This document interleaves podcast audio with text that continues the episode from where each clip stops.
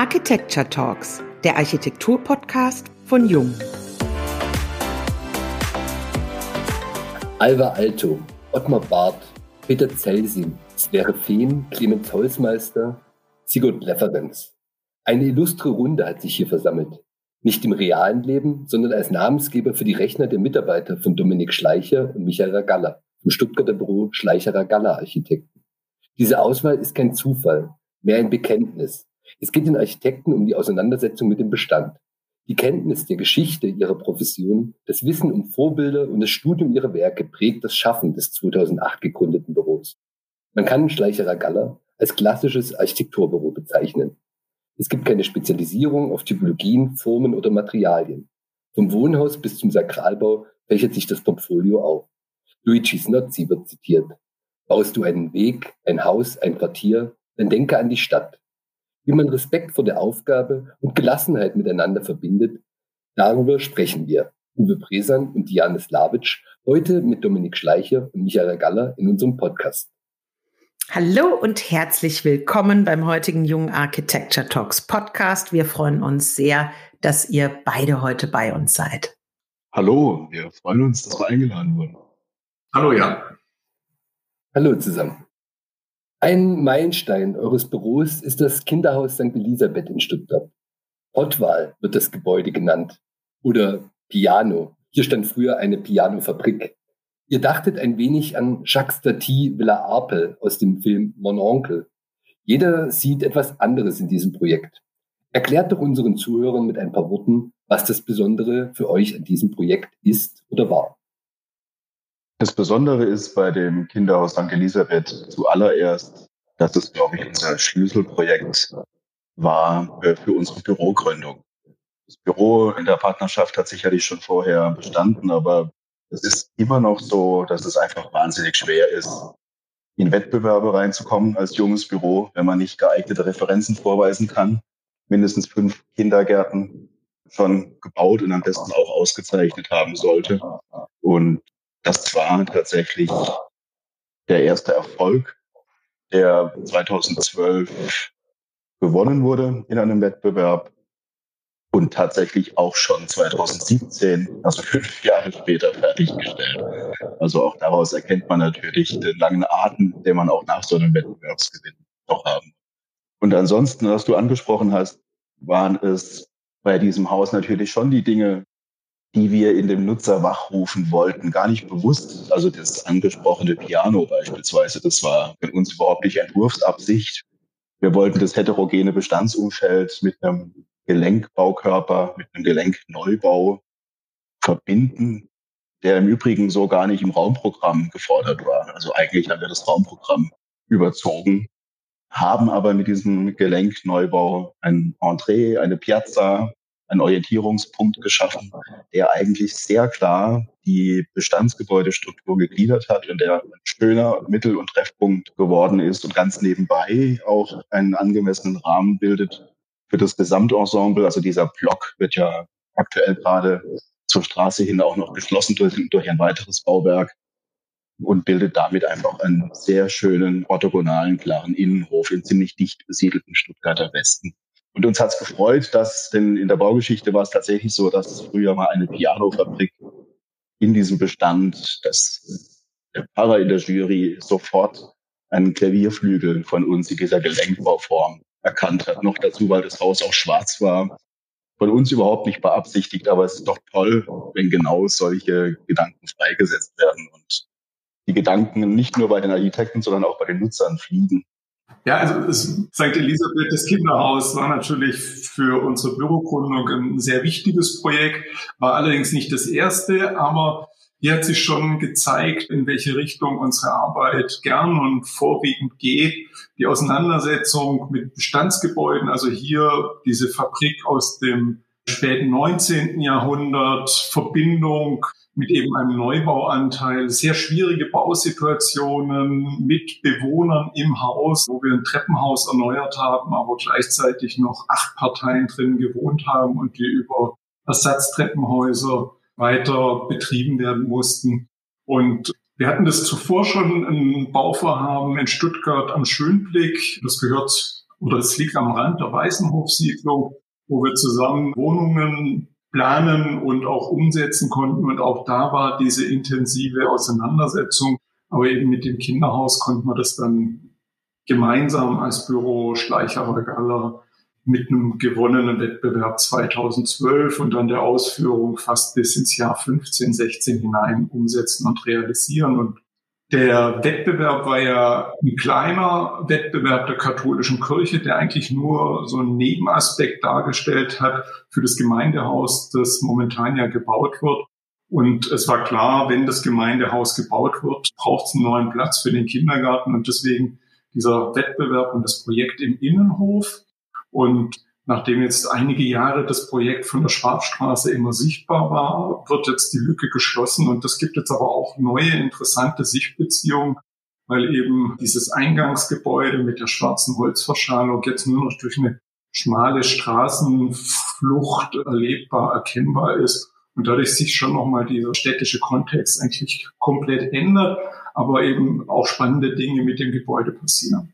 Ist sozusagen in meiner Nachbarschaft. Ich bin fast täglich an euch vorbeigefahren, beziehungsweise an dem Projekt. Viele eurer Projekte arbeiten ja mit dem Bestand. Ihr habt mal in einem Interview gesagt, es wird viel zu viel abgerissen. Dabei kommen interessantere Ergebnisse heraus, als wenn man neu baut. Um welche Bauten des Zeitgeschehens trauert ihr? Ganz spontan. Naja gut, ganz spontan sicherlich um das Haus Köster in Stuttgart, was von Schmidt-Henner gebaut wurde. Es war eins meiner Lieblingshäuser. Ich habe mir das auch mit Kollegen immer wieder gerne angeschaut, weil es auch zeigt, dass Schmidt-Henner durchaus, also neben dem, dass er ein wahnsinnig guter Architekt war, auch ein sehr ironischer Architekt war.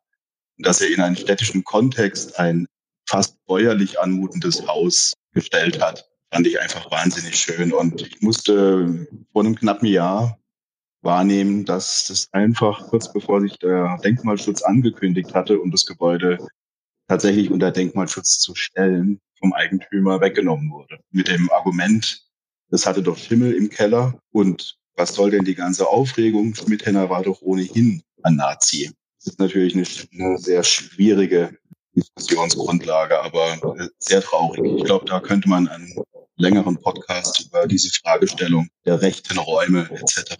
aufmachen. Aber in dem Fall habe ich das äußerst bedauert. Und es gibt, wenn wir gerade dabei sind, in Stuttgart aktuell leider Gottes mehrere Tendenzen, die das andeuten. Wir reden im Büro öfter über das Haus Windstoßer, an dem wir vorbeifahren, wo uns die allein der Anblick auf die Baustelleneinrichtung Sorge trägen lässt, dass das tatsächlich um einen behutsamen Umgang mit dem Gebäude sich handelt.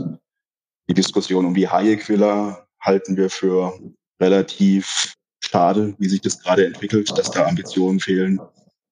Hans Kammerer in der Kalber-Passage wird gerade vergrünt. Dürfen wir sehr gespannt sein, was uns die radikalen grünen Fassaden bescheren in Zukunft, ob das den Klimawandel bringt oder ob man nicht doch einfach mehr Bäume pflanzen sollte. Ja, also, aber ich will jetzt nicht zu stadtpolitisch werden.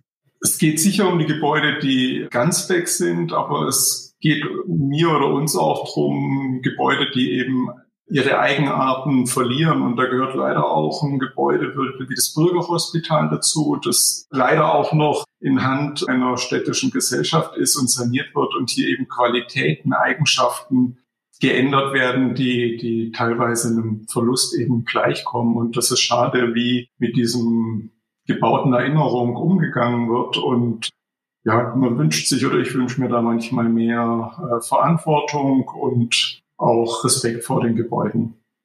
Respekt und Verantwortung von welcher Seite? Wer könnte da eingreifen rechtzeitig?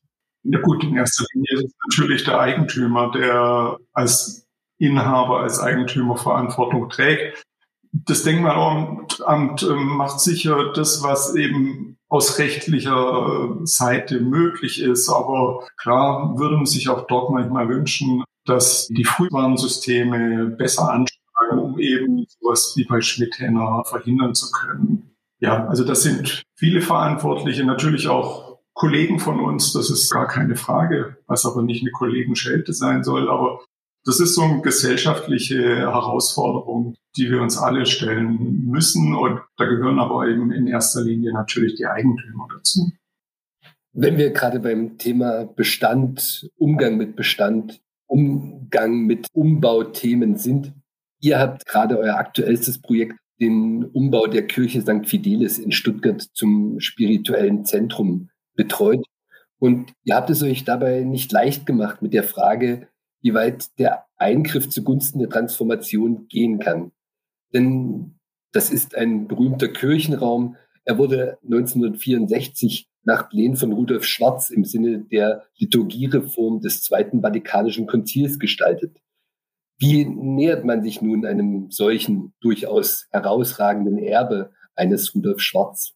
Also St. Fidelis war für uns sicherlich mehr als ein reines Architekturprojekt. St. Fidelis ist ein Kirchenentwicklungsprojekt, an dem wir auch teilhaben konnten. Es gibt seit einigen Jahren im katholischen Stadtdekanat die Bemühungen unter dem Projekt Aufbrechen, Kirche äh, in der Gesellschaft relevant zu halten. Und in dem Zusammenhang sollen Schwerpunktzentren geschaffen werden, wo auf Stadtebene Angebote gemacht werden für die Menschen, für die Katholiken dieser Stadt. Und eines dieser Projekte ist eben das spirituelle Zentrum. Und das Spannende war ja, und so ist der Pfarrer, die Kirchenleitung vor vielen Jahren auf uns zugekommen. Wir möchten ein spirituelles Zentrum machen, wir haben aber eigentlich kein Raumprogramm. Wir, wir wissen auch nicht so ganz genau, was dafür nötig ist. Es gibt drei, vier Beispiele in Deutschland, wo ähnliche Projekte laufen. Und ja, können wir das zum Beispiel in unserem Pfarrhaus in der Seidenstraße umsetzen? Wir haben das dann geprüft, ähm, war relativ schnell klar, dass dieses klassische Pfarrhaus von aus den 20er Jahren zu klein ist. Wir haben uns dann über verschiedene Umwege mit Überlegungen zu einer Meditationskapelle im Pfarrgarten dann in den Kirchenraum hineingewagt. Das war so auch ein Impuls aus Rottenburg, also vom bischöflichen Ordinariat, dass sie gesagt haben, ihr wollt ein spirituelles Zentrum machen, Angebote, aber ihr, ihr geht eigentlich nicht mit dem Angebot in die Kirche hinein. Aber die Kirche ist ja eigentlich der Ort, wo die Angebote christlicher Prägung stattfinden sollen.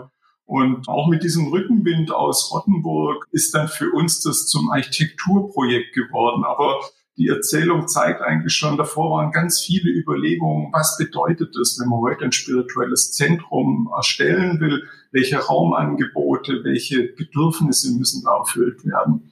Ja, mit dem Hintergrund konnten wir uns eben dann auf den Weg machen.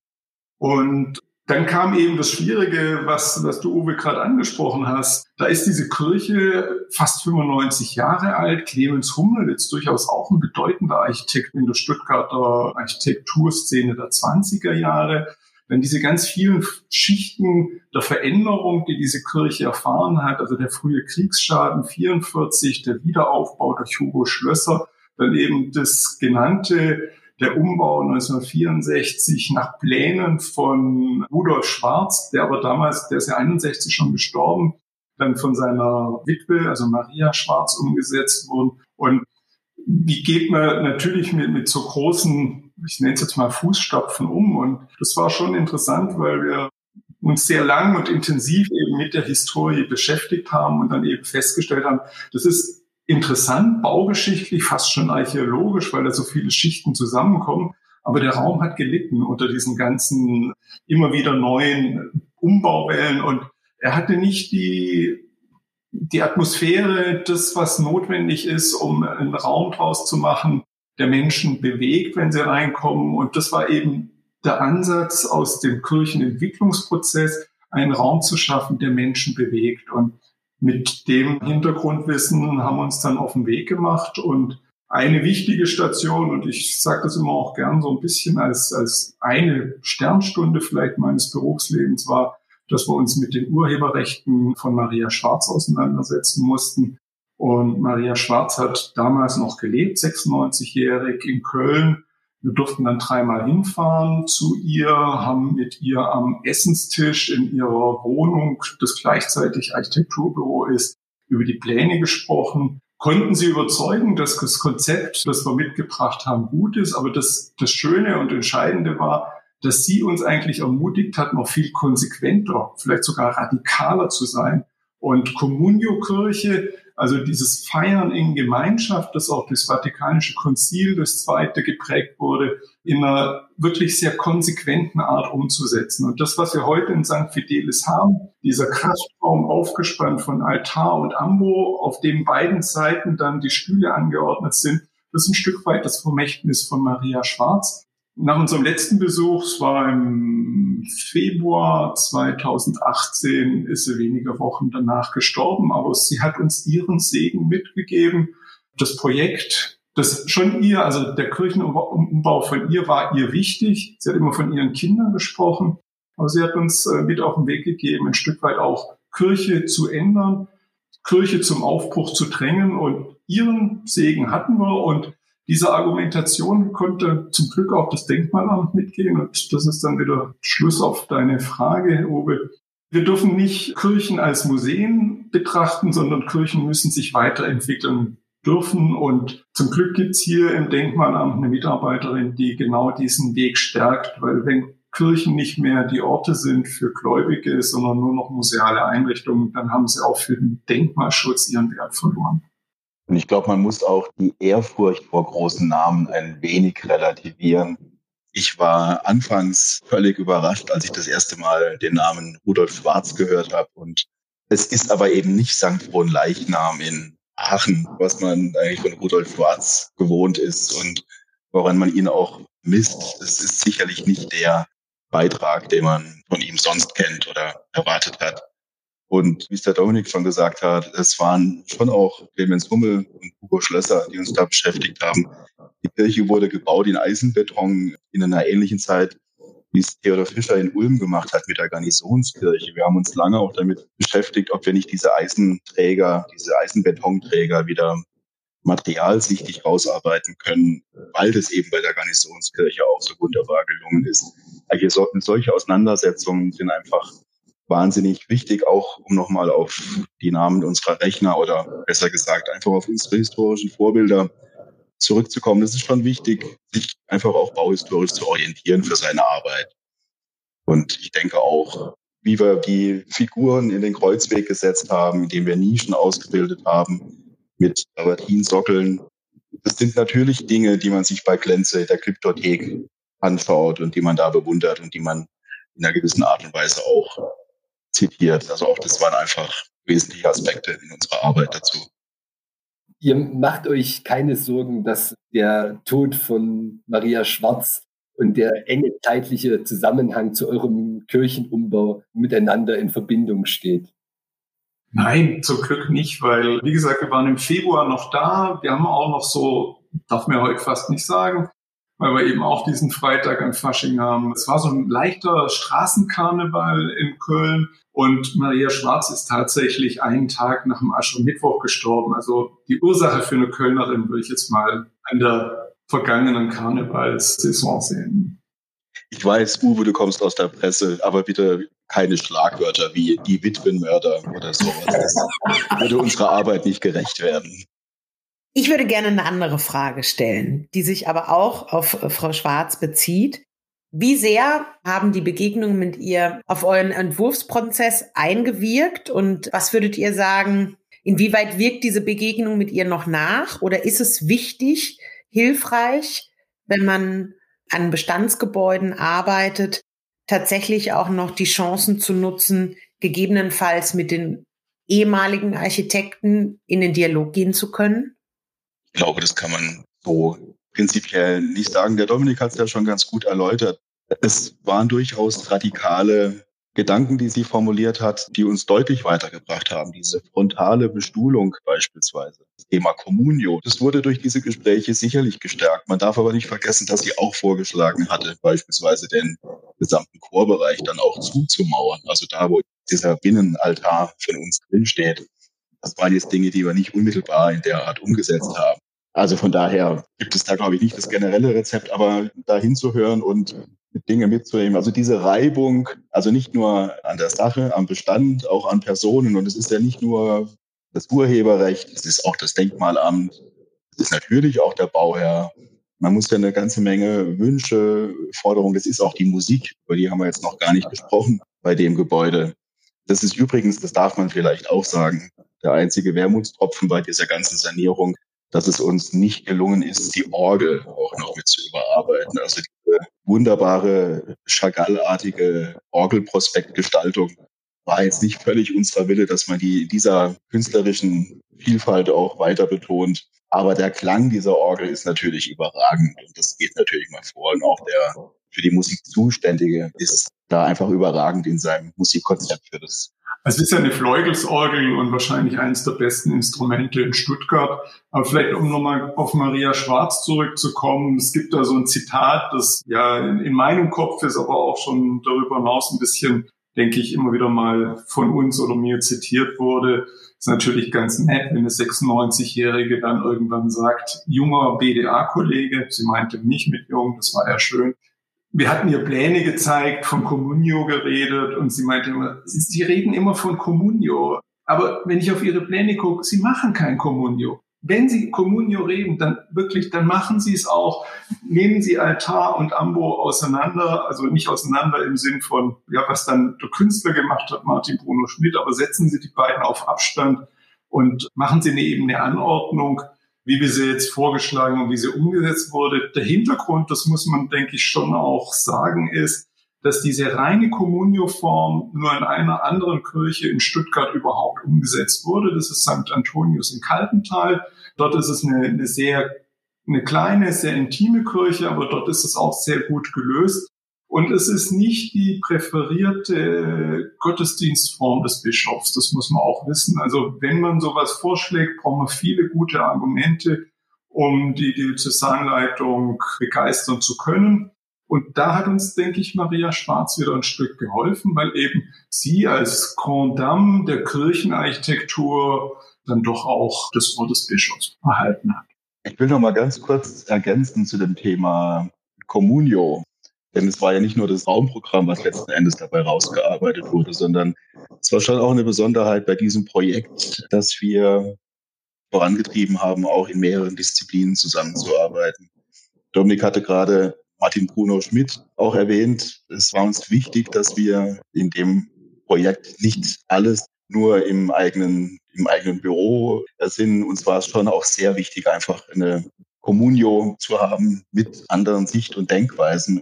Und Martin, den wir als Künstler noch privat von vorher kannten und seine Arbeit auch kannten und schätzten, wir haben sie gar nicht so sehr in diesem religiösen Kontext gesehen und eher aus einer Sympathie und aus dem Schätzen der Arbeit diesen Vorschlag gemacht der, der Zusammenarbeit und sind wahnsinnig froh tatsächlich über das Ergebnis, was dann in dieser Zusammenarbeit rausgekommen ist. Ja, also ich wollte tatsächlich nochmal da einsetzen, wo, wo Dominik vor uns geendet hat. Das Projekt macht ja einen Spagat zwischen Abschottung und einer angemessenen Öffnung von Sakralräumen für neue Nutzung, für andere Nutzung und ist damit natürlich ein Weg der Neuorientierung für die Kirche selbst, aber auch für die Kirchennutzer. Wie ist da eure konkrete Haltung und wie geht ihr mit dieser Herausforderung Kirche heute um? Ich glaube, das ist ja kein Geheimnis, dass die Kirchen, also aber auch darüber hinaus Gewerkschaften, Vereine ein deutliches Problem haben, ihr Milieu, ihr Klientel zu binden. Und dass es bei der katholischen Kirche natürlich auch einen großen Vertrauensverlust gibt. Ich glaube, das brauchen wir hier auch nicht austreten. Aber es wird die große Frage sein, wie sich Kirche heute neu aufstellen kann, wie sie sich verändern kann um zukünftig in unserer Gesellschaft noch eine Relevanz zu haben und die Menschen anzusprechen und wahrscheinlich aber nicht mehr im klassischen kirchlich sozialisierten Milieu, sondern durch andere Formen. Und da ist eben genau so ein Projekt wie das spirituelle Zentrum, das ja gekoppelt ist mit einem kirchenmusikalischen Zentrum. Das sind die Formen, von denen ich glaube, dass sie Zukunft haben.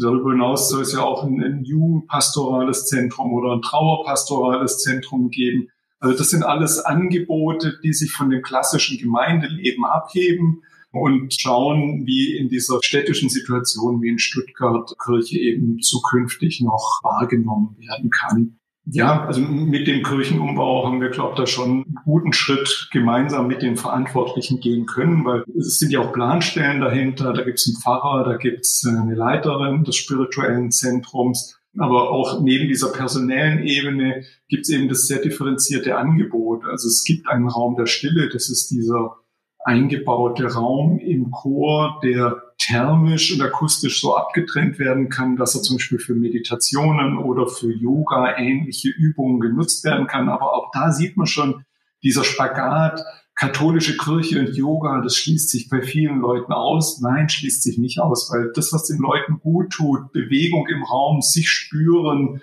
das darf kein Ausschlusskriterium auch für katholische Kirche sein.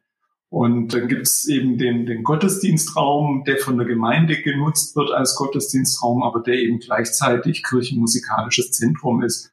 Und ich glaube, dieses Standbein, das hat nochmal eine ganz andere Flughöhe, aber auch Breitenwirkung, weil dort exzellente Musiker am Werk sind, nicht nur wegen dieser Fleugels-Orgel, die sind experimentell unterwegs, die sprechen ein ganz anderes Publikum an, musikbegeisterte Kirchgänger. Da erlebt man, denke ich, schon auch nochmal, was Kirche heute sein kann und das Vor-Corona-Erlebnis ist, dass Menschen sich ansprechen und eben diesen zentralen Ort mit diesen Angeboten auch aufsuchen und wahrnehmen und ja, in ihr Herz schließen.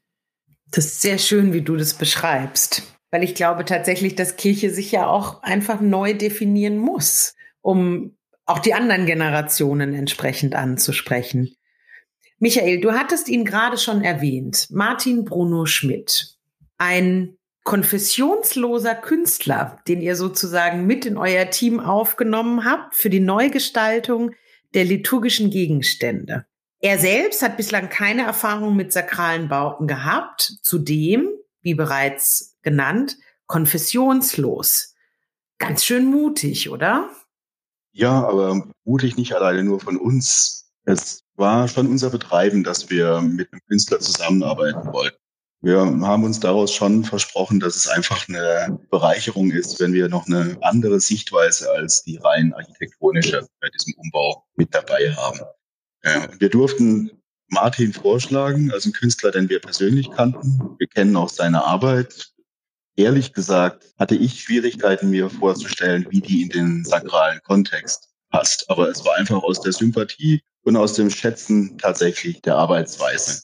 Und es wurde dann aber ein kleiner Wettbewerb veranstaltet, auch mit Kirchenkunstprofis, kann man vielleicht sagen. Und es war letzten Endes eine sehr mutige Entscheidung der Jury, tatsächlich den Künstler auszusuchen, der keine Erfahrung hatte, wie man einen Altar oder ein Ambo gestaltet. Also das fanden wir das Erste, was wir einfach sehr mutig auch von der Bauherrenseite empfanden. Aber das war vielleicht das Schöne, weil er sehr unverkrampft und frisch an die Aufgabe rangegangen ist. Und natürlich, das kam dann im Nachgang zum Mitbewerb raus, so grundlegende Fragen sich erarbeiten musste.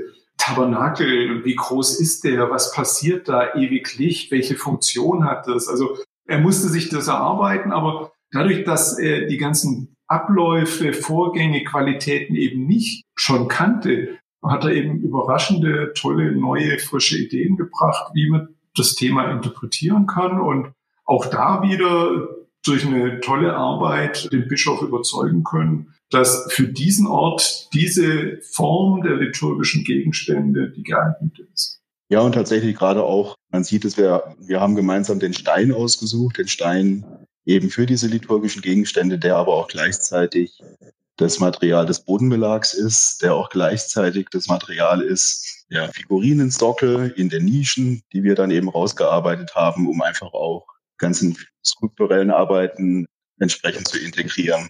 Und er ist letzten Endes seinem perforativen Arbeitsansatz, den er generell hat, in diesem subtraktiven Verfahren, was er angewendet hat, dass er tatsächlich aus einem Monolith all diese Gegenstände rausgebohrt und rausgesägt hat und dann eben nur im Raum verteilt hat. Also diesem Ansatz ist er trotzdem treu geblieben. Hat das also nicht zugunsten eines Auftrags oder eines sakralen Auftrags angebiedert.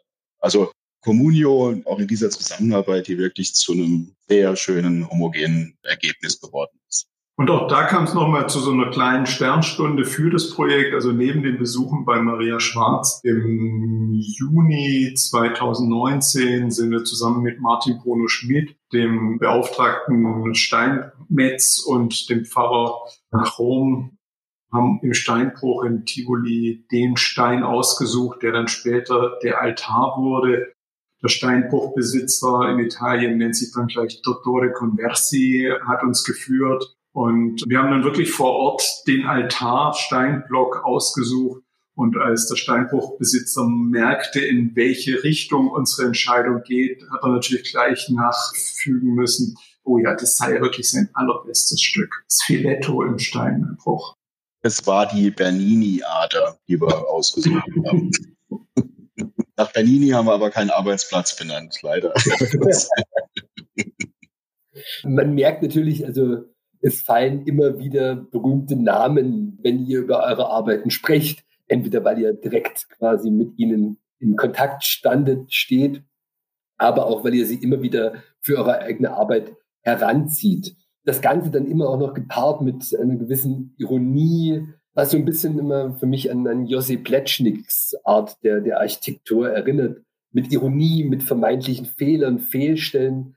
Ich weiß, das ist quasi auch ein Heroe für eure Arbeit. Vielleicht kommen wir so ein bisschen mal zu dem Punkt, wer prägt euch tatsächlich am meisten? Wen bewundert ihr tatsächlich für seine Arbeiten? Wer hat da vielleicht den größten Einfluss? Also der Dominik befürchtet ja, dass wir in das Name-Dropping abgleiten. Aber du hast natürlich nur ein paar unserer Rechner aufgezählt. Klaas Anselm, Heike Siren, Kai Fisker oder eben auch Gunnar Asplund, die hast du gar nicht erwähnt. Die, das sind auch ganz wichtige Arbeitsplätze bei uns im Büro. Und Gunnar Asplund ist beispielsweise einfach ein sehr schönes Beispiel, weil du kannst angefangen von seiner wunderbaren Grabkapelle auf dem Stockholmer Waldfriedhof ein Prinzip erkennen, was er in einem ganz anderen Maßstab in seiner Bibliothek in Stockholm wiedergebaut hat. Und du siehst diese Bibliothek in Stockholm jüngst eröffnet unter den Linden bei der Staatsbibliothek von HG Merz. Das sind wunderbare Prinzipien, die man immer wieder zitieren kann. Und um auf den guten Fletschnick zurückzukommen, auch der hat diese Bibliothek gebaut. Das gleiche Prinzip nur als Rechteck statt als Kreis. Und das ist wunderbar und das macht einfach wahnsinnig Spaß, diese Dinge immer wieder zu studieren, zu erkennen und zu bereisen. Also nicht umsonst machen wir auch gerne vom Büro natürlich Reisen. Zuletzt in der vorpandemischen Zeit nach Barcelona beispielsweise, wo wir uns aber im Grunde auch möglichst nur die alten Knochen angeschaut haben. Coder, Via Plana und so weiter. Casabloc von Sert, das sind einfach die Schwarz-Weiß-Architekten, eigentlich die Architekten, die schon längst gestorben sind. Man kann die Grundprinzipien daraus einfach wahnsinnig gut ableiten. Auf der anderen Seite sind wir natürlich aber trotzdem auch so ein bisschen Kinder unserer Zeit, also unserer Ausbildungszeit. Das waren die späten 80er Jahre. Und da hat dann dieser Schweizer Architekturtourismus auch eingesetzt. Natürlich war das Thema Tessiner Schule während unseres Studiums ein großes. Man ist dann irgendwo nach Bellinzona, hat Galfetti oder Snozzi angeschaut. Vielleicht ist das ein guter Name für einen unserer neuen Rechner dann, hat über den Weg Lichtführung von Louis Kahn sich verinnerlicht. Also das war, denke ich, ein wichtiger Weg und dann Anfang der 90er Jahre eben auch in, in diesem Schweizer Kontext, das was dann in Basel rund um den Kantonsbaumeister Fingerhut entstanden ist, hat uns natürlich auch ein Stück mitgeprägt, diese neue Einfachheit, die da plötzlich dann in den ganzen Fluren der Universität erkennbar wurde, die, die Einflüsse sind da. Natürlich, es hat sich dann auch weiterentwickelt, aber das ist schon auch eine Basis unserer Ausbildung und unserer Architekturerfahrung gewesen. Es gibt keine schöneren Studienobjekte als in Gottfried Böhms Navigate reinzugehen und eine Viertelstunde zu brauchen, bis der Raum sich erstmal erhält. Also einfach die Dunkelheit, die Gottfried Böhm kultiviert, das ist jetzt zwar ein schlechtes Beispiel für euch als Vertreter von Jung und Lichtschalter. Wir können an solchen Situationen was ändern. Das ist ja das Schöne.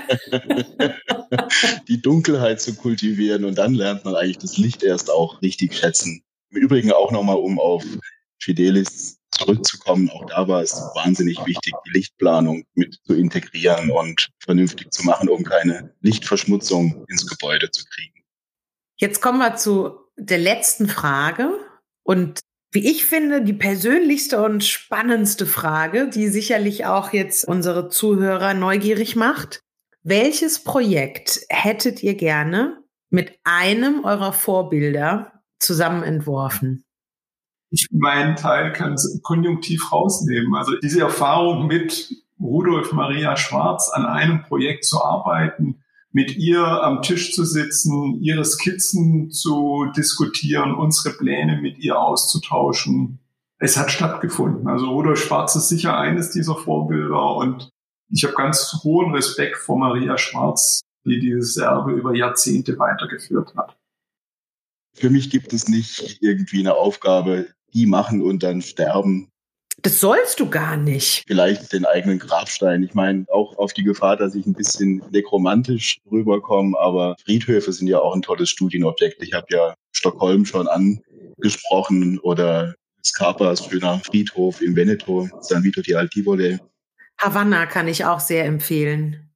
Ja, also Friedhöfe über die ganze Welt oder Alto Rossis, Modena, einfach nur mal eine Friedhofstour über die ganze Welt zu machen. Aber Spaß beiseite, ich freue mich fast mit jedem neuen Projekt. Wir sind, wir sind ein Büro, wir sind keine Spezialisten, das wollen wir auch überhaupt nicht sein. Wir wollen keine Kirchenbauspezialisten sein, wir wollen keine Kindergartenspezialisten sein. Wir freuen uns immer wieder auf neue Aufgaben und neue Dinge zu lernen. Wir machen gerade eine Feuerwehr und man glaubt gar nicht, was für eine sakrale Aufgabe so eine freiwillige Feuerwehr haben kann. Wie sich da ein Ort zusammenwächst und was da für Beziehungen entstehen. Also eine Feuerwehr ist eine richtige Kirche. Allerdings vielleicht ohne Altar und Ambo. Das ist doch eigentlich jetzt ein ganz schönes Schlusswort. Äh, lieber Michael, lieber Dominik, vielen Dank für eure Zeit und die inspirierenden Worte. Bis zur nächsten Folge der Jungen Architecture Talks, dem Podcast von Jung.